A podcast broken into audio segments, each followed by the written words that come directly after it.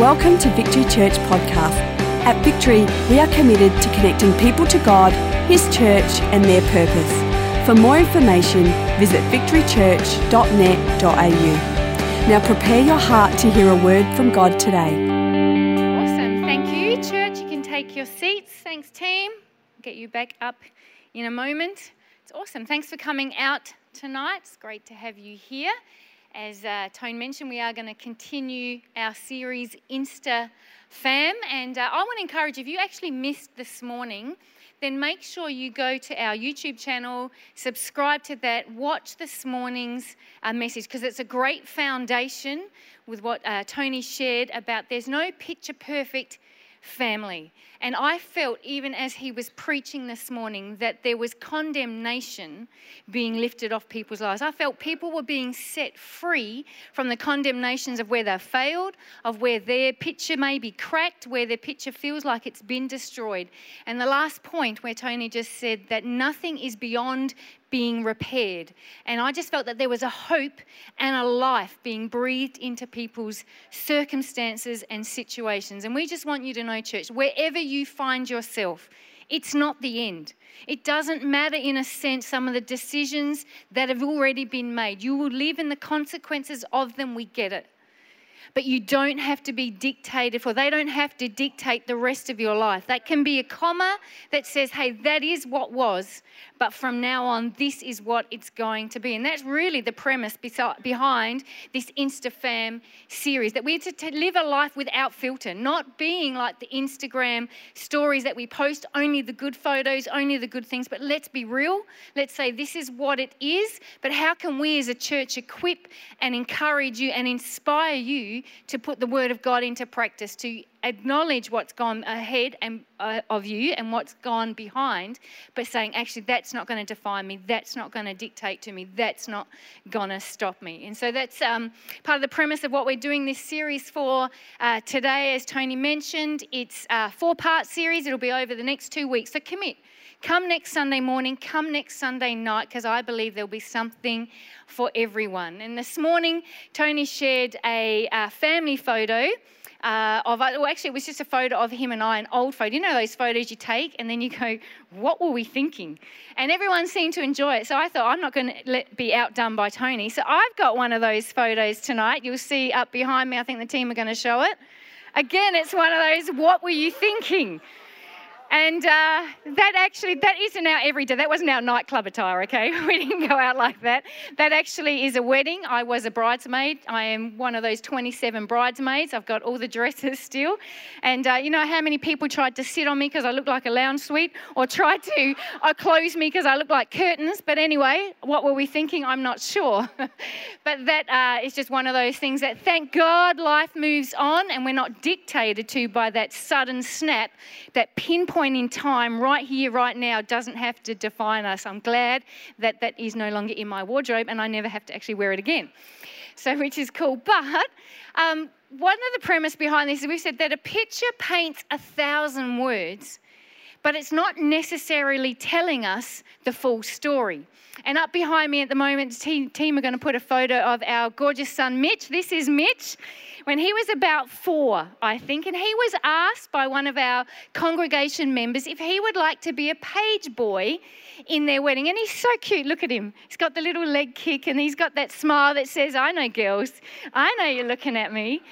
And what you have to know about this picture is that the whole day did not look like that. Now, Mitchy was asked if he would like to be a page boy at this particular wedding, so we gave him the opportunity. We said to him, Mitch, this is what would like to happen, this is what you have to do, you have a choice. And so he said, Yes, I would love to do that. So we said, Great. So the came and he did the suit fitting, had all that. The wedding day came. He got dressed up. And you know how it goes. All the guys go to the groom's house and they have photos with the family, photos with the boys. Mitchy got to get into, they had a open uh, Cadillac kind of car. So Mitchy got to drive in this car. He thought it was great. He got to the church as everybody was getting ready. The bride's still not here. And suddenly Mitchy disappears. So I'm looking for Mitch, and he's in the bathroom stripping off because he's done. Like, that's it, he's finished. And I'm like, dude, put your clothes back on, you're only halfway through. And he's like, no, no, I'm done. And I got down on his level. I got him by his t shirt or, cause he, or shirt, whatever he had on. I brought him up close and personal. And I said, Mitchy Rainbow, you are a rainbow. And when a rainbow says something, they are going to finish what they do. Now, you can put the suit on by yourself, or I will put you in that suit. But you will get in that suit. You will put a smile on your face. You will pick up that ring cushion, and you will walk down that aisle with a smile. And then we got the photo. A picture paints a thousand words, but it doesn't necessarily tell you the whole story. Now, you would have thought we would have learned our lessons, but I have another photo up here of another one of our family members. Isn't she adorable? That's our little Bailey J. She probably was about three, I think. Um, and her and Eli Roberts, they actually for years thought they were married until they realised no, they were just brides, uh, what do you call it, flower girl and page boy. Same deal. Bailey sat there, put the pretty dress on. You um, could see her spinning around, enjoying the day at the bride's house, got her hair done, had her little flowers, did whatever. Walked down the aisle, there's dad videotaping her. And you know, when it came to the park, to have all those wonderful, let's get the bridal party together, there is not one photo of Bailey with the bridal party because she had a spec that just said, I'm done. I don't care. I'm not doing this anymore. And every other photo, she's either screaming, crying, pulling her hair out. A picture paints a thousand words, but it doesn't necessarily tell the whole story. And tonight I want to be able to talk about in the context of marriage. And my, my title of my, uh, the title of my message tonight is Happily Ever after. Why don't you turn to the person next to you and say, happily ever after? It's awesome. Now, I know in this room, so I just said say it once. I didn't say now have a whole conversation. All right, back to me.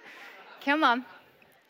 Now, I'm aware that in this room, there is a plethora of scenarios and situations and circumstances that are sitting here. I know that there are some very long term, happily married couples who are loving life, and to that we salute you and we encourage by you and we're looking to what you're doing and learning from you. I'm also aware that there are some people with some real pain, either past, you've had marriage failure and that pain is present, or you're potentially sitting in a marriage that isn't all that it should be. And I just want you to know that this is not about condemning you. This is not about shaming you. This is about helping you. And that for wherever you find yourself, you would understand and know that you wouldn't want anyone to experience the pain that you are walking through right now, and that you don't have to continue in that pain. That whatever, if you have to walk into your second marriage, your third marriage, your fourth marriage, whatever it is, it's the last one, and that you'll do what's necessary to make it better. So, this is about helping you, not uh, to be able to make you feel any worse for what has gone past. And that's why we said about this morning, Tony lifting, that just the Spirit came and just lifted off condemnation on people. I'm also aware that there are singles in the room, and I think brilliant. You know, it can be so intimidating being up here to speak about marriage because you understand that some of the audience, it's not, they're not married. So you think, oh, they're going to switch off or dial out. But I'm here to tell you, this is the place, the church is the place that you need to learn about what marriage is, what right marriage is. Because the world is out there spruiking what it should be. But it's not about the opinions of the world. I understand there are people here who've seen bad marriages and they have a bad taste in their mouth and they say, if that's what marriage is, I don't want a bar of it. And that breaks my heart because that's not God's thought and for and desire and dream for you. I know there are some people who are sitting here who would do anything to be married, but for life circumstances and situations have you at a place where that just hasn't come to pass. Again, this is not about bringing pain. This is about we're called to speak the whole truth of God's word. And if it can help anyone, would you sit there and listen to it? If it's not specifically for you, will you agree and listen and learn because it will help somebody else? It could be helping the person next to you. And I truly believe that some of the principles that I share, they actually apply to every relationship. So it isn't just marriage, but you can apply some of the things that I share tonight to every relationship that you find yourself in. But it saddens me that marriage has such a bad rap that people, it's the butt of many jokes. And in fact, it reminds me of a story I was reading, and it was about these three men who married wives from different countries. The first man married a woman from China. He told her that she was to do their dishes and house cleaning. It took a couple of days, but he reported on the third day he came home to see a clean house and the dishes washed and put away. The second man married a woman from India. He gave his wife orders that she was to do all the cleaning, the dishes, and the cooking. The first day, it says, he didn't see any results, but the next day he reported he saw it was better. But by the third day, he saw his house was clean, the dishes were done, and there was a huge dinner on the table. The third man married a girl from Australia. He ordered her to keep the house clean, dishes washed, lawn mowed, laundry washed, and hot meals on the table for every meal. He reported the first day he didn't see anything. The second day, he didn't see anything, but by the third day, some of the swelling had gone down and he could see a little out of his left eye. His arm was healed enough that he could fix himself a sandwich and load the dishwasher himself. There are lots of different opinions about how marriage should look, all right? And there's lots of jokes about marriage, but I want to tell you that marriage isn't a joke. I love being married. Now, can I say this? I'm not the perfect wife. I like to think that I am, but I know that I'm not, and I have a husband who reminds me of that because that is his role to do. And I've got kids that remind me I'm not the perfect mum. This is not about perfection. This is about actually, I love the institution of marriage and I'm going to applaud it and I'm going to spruik it whenever I can. It doesn't mean that marriage actually is easy marriage is actually hard work. And I think that's half of our problem. We just think it's going to be all roses and butterflies and rainbows and all the fun things, but ha- marriage is hard work. But can newsflash, anything of value in life is hard work. You don't get a really nice bank balance just by going, hey, sarah, sarah, whatever will be, will be. It's hard work in saying no to certain things, into putting boundaries, living by budgets. If you want to have a health journey and a fitness improvement, it doesn't just happen. It's a hard work, and anything of value is hard work. And there's thousands of opinions on marriage, but I want to remind us tonight that there's only one opinion that really counts, and that's God's opinion. And we want to look at what He says. So I'm going to ask if you turn to Ephesians chapter 5, and we're going to read from verses 22 to 30. 3. It says, Wives, submit yourselves to your own husbands as to you do to the Lord. For the husband is the head of the wife, as Christ is the head of the church, his body, of which he is the Savior. Now, as the church submits to Christ, so also wives should submit to their husbands in everything. Husbands, love your wives, just as Christ loved the church and gave himself up for her, to make her holy, cleansing her by the washing with water through the word, and to present her to himself as a radiant church without stain or wrinkle or any other blemish, but holy and blameless. In the same way, husbands ought to love their wives as their own bodies. He who loves his wife loves himself. After all, no one hated their own body, but they fed and cared for their body, just as Christ does the church. For we are members of his body. For this reason, a man will leave his father and mother and be united to his wife. The two will become one flesh. This is a profound mystery, but I'm talking about Christ and the church. However, each one of you also must love, love his wife as he loves himself, and the wife must respect her husband. We can sum up happily ever after in two sentences Husbands, look at me, love your wives. Wives, look at me, respect your husbands. Easy. Amen. Let's go home.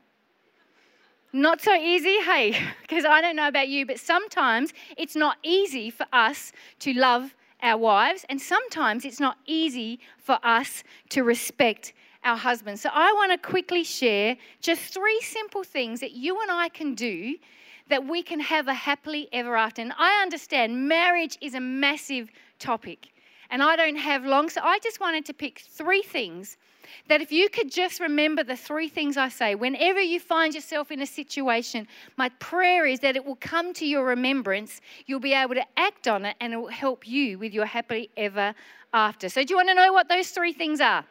Awesome. Well, the number one is this you know what? If you want to have a happy ever after, you need to study your spouse. Look at the person next to you and go, Study? Study?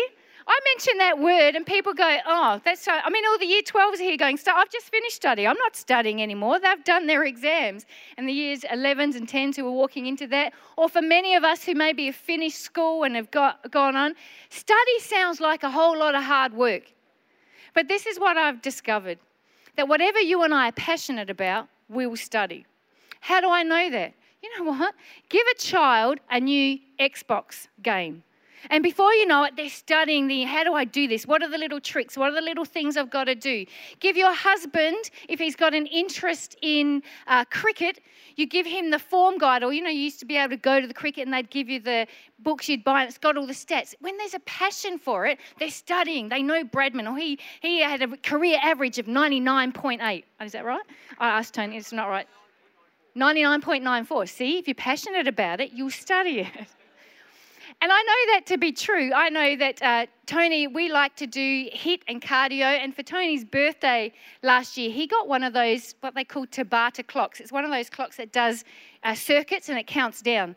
Well, on his 50 his birthday, he got this. I'm like, let's go have a breakfast. But he's got the little manual and he's studying because he wants to get, how do I get the, this circuit? And then we can do it. And he's so excited that the next morning he's got me up at 6.30 a.m. saying, hey, this is, oh, this is what I've learned we do. We can do 30 seconds sprint, faster, faster, faster, 10 seconds, two. And he knew all this. Why? Because he was passionate about that. If you want a happy ever after, here's what you've got to do. You've got to study your spouse. Verse 22 says, wives, submit to your husband. I love the message. The message says, study and know your husband.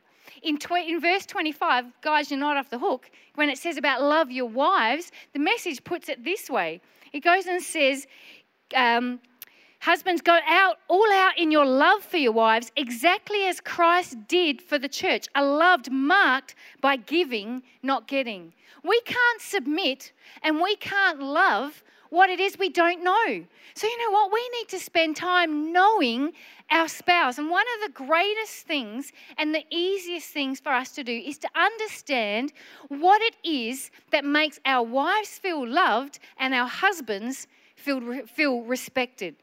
Because that's what pretty much we said it summed it up in two. Husbands love your wives, wives respect your husbands, done, finished, easy, happy ever after. And uh, one of the books I really, really enjoy is by Gary Chapman. It's The Five Love Languages. I don't know if anyone here has read that book or heard of that book, but it talks about the fact that as human beings, we give and receive love in five different areas, in five different ways. And one of them or two of them will possibly re, uh, reflect how you feel loved or respected. And it talks about for some of us, acts of service is our love language. We just love the fact if somebody does something for me, in, if I'm an acts of service person, I feel that that fills up my love tank.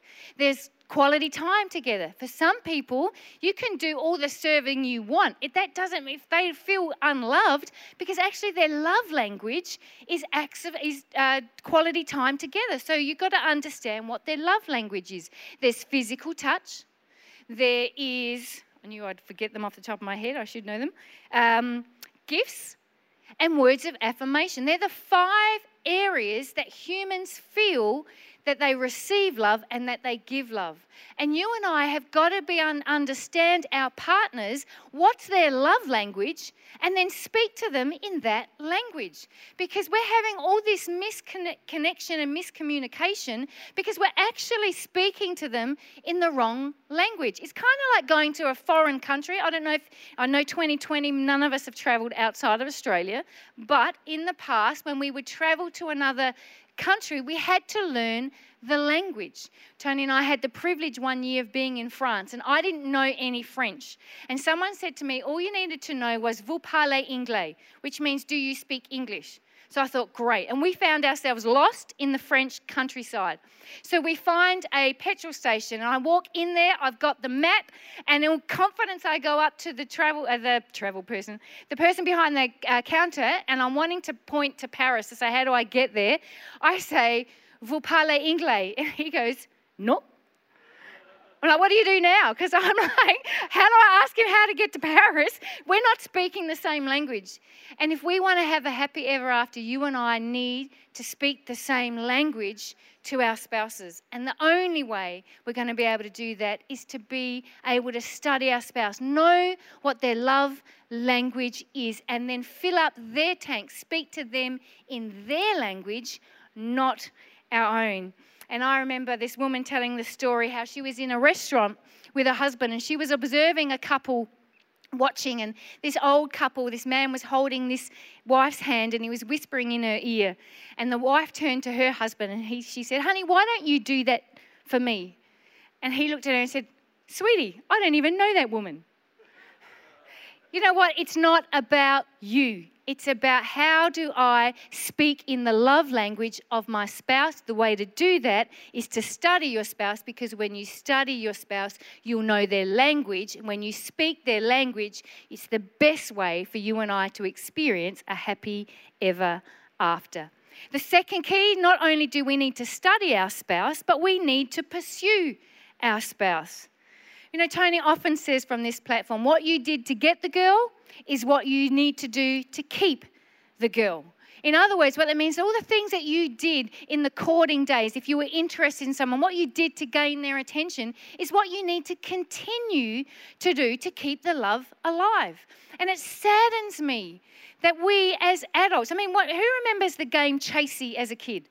You're always running around playing chasey. If you're caught, you're caught. And as we get into adult, we forget to play chasey. And I think as husbands and wives, we need to continue to play the game chasey to not ever think that, hey, I'm in the pursuit of my husband. I don't want him to think. Here's the thing I said at the altar, and he said at the altar, in sickness and in health, till death do us part, removing myself from anyone else and committing myself to one person only. Now, if he has committed himself to me and I've committed myself to him, it's really unfair.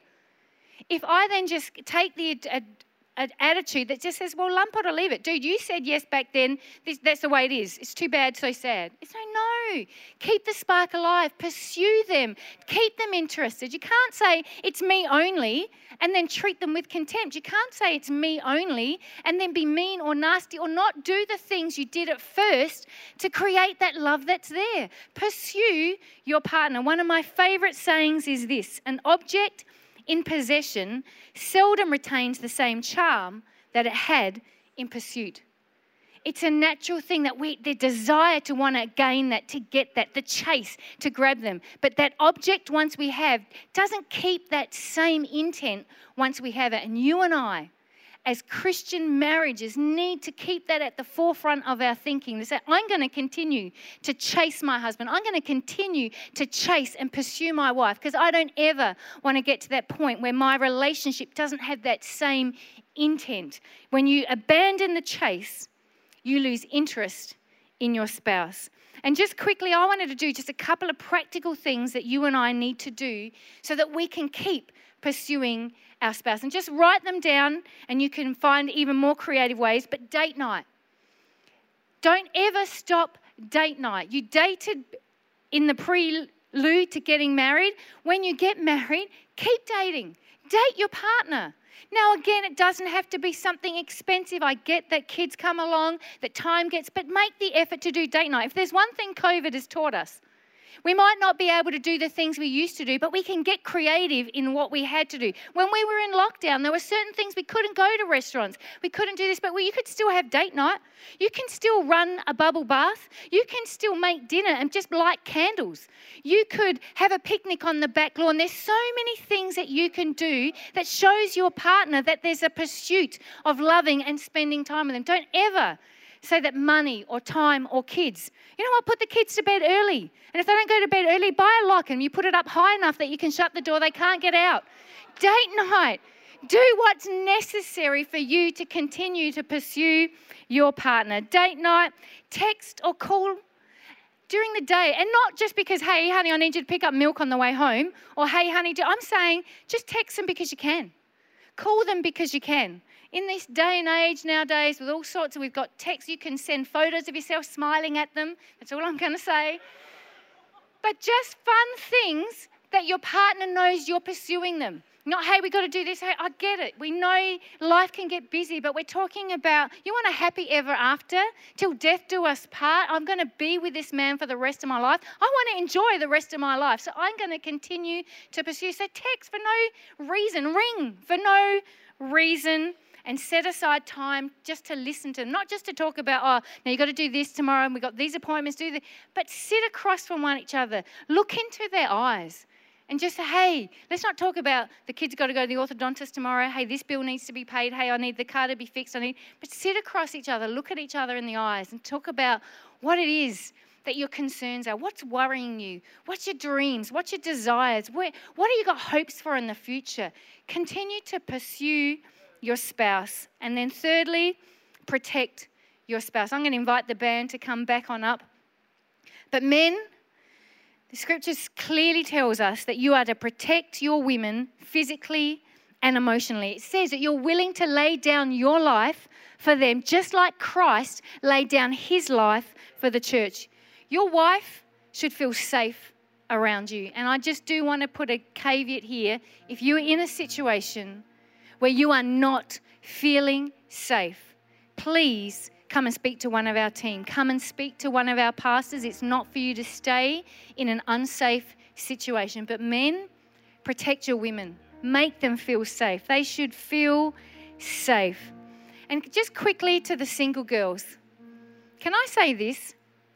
If your, if your partner, boyfriend, the person that you're doing life with at the moment, is pressuring you for sex, then he's not keeping you safe.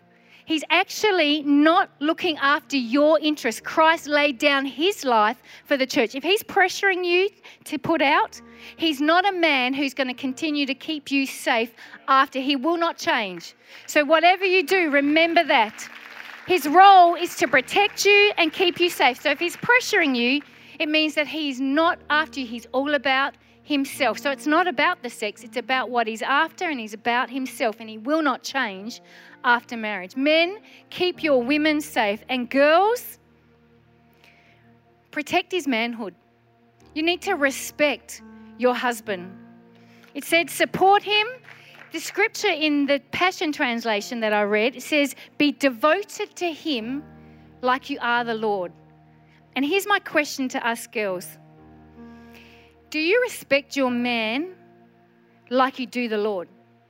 Would you speak to Jesus the way you speak to your husband?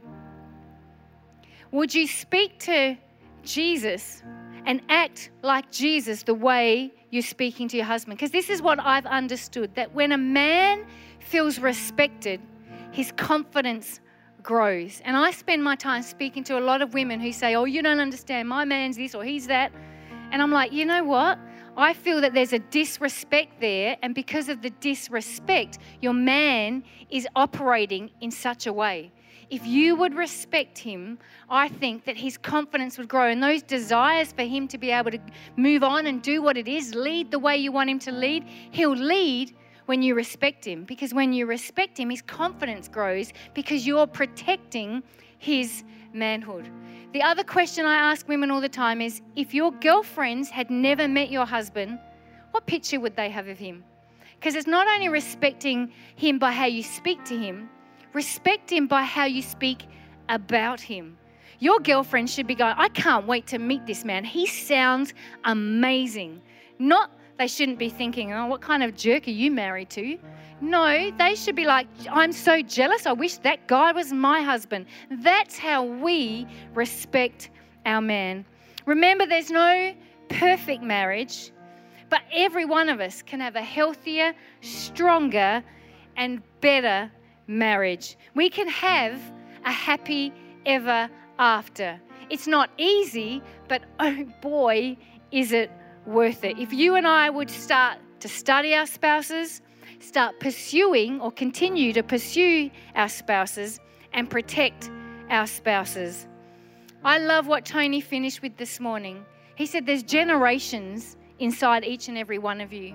And I think one of the major causes of why our marriage rate has gone down, people wanting to be married and the divorce rate going up, is because of how we are doing married life And we have to understand the decisions we make, the lives we live, the, the marriages we project are speaking to the world around us. And as a church, we have a responsibility to be able to live a life without filter, to have a happy ever after, so that the generations before after us can say, if that's marriage, that's what I want. Hey, my parents may not have made it work. Hey, my history may have been this. But if I see good examples, then faith rises, hope rises, and I get an opportunity to be able to want to have a marriage like that. Thank you for taking the time to listen. If you have any questions, please email us at admin at victorychurch.net.au.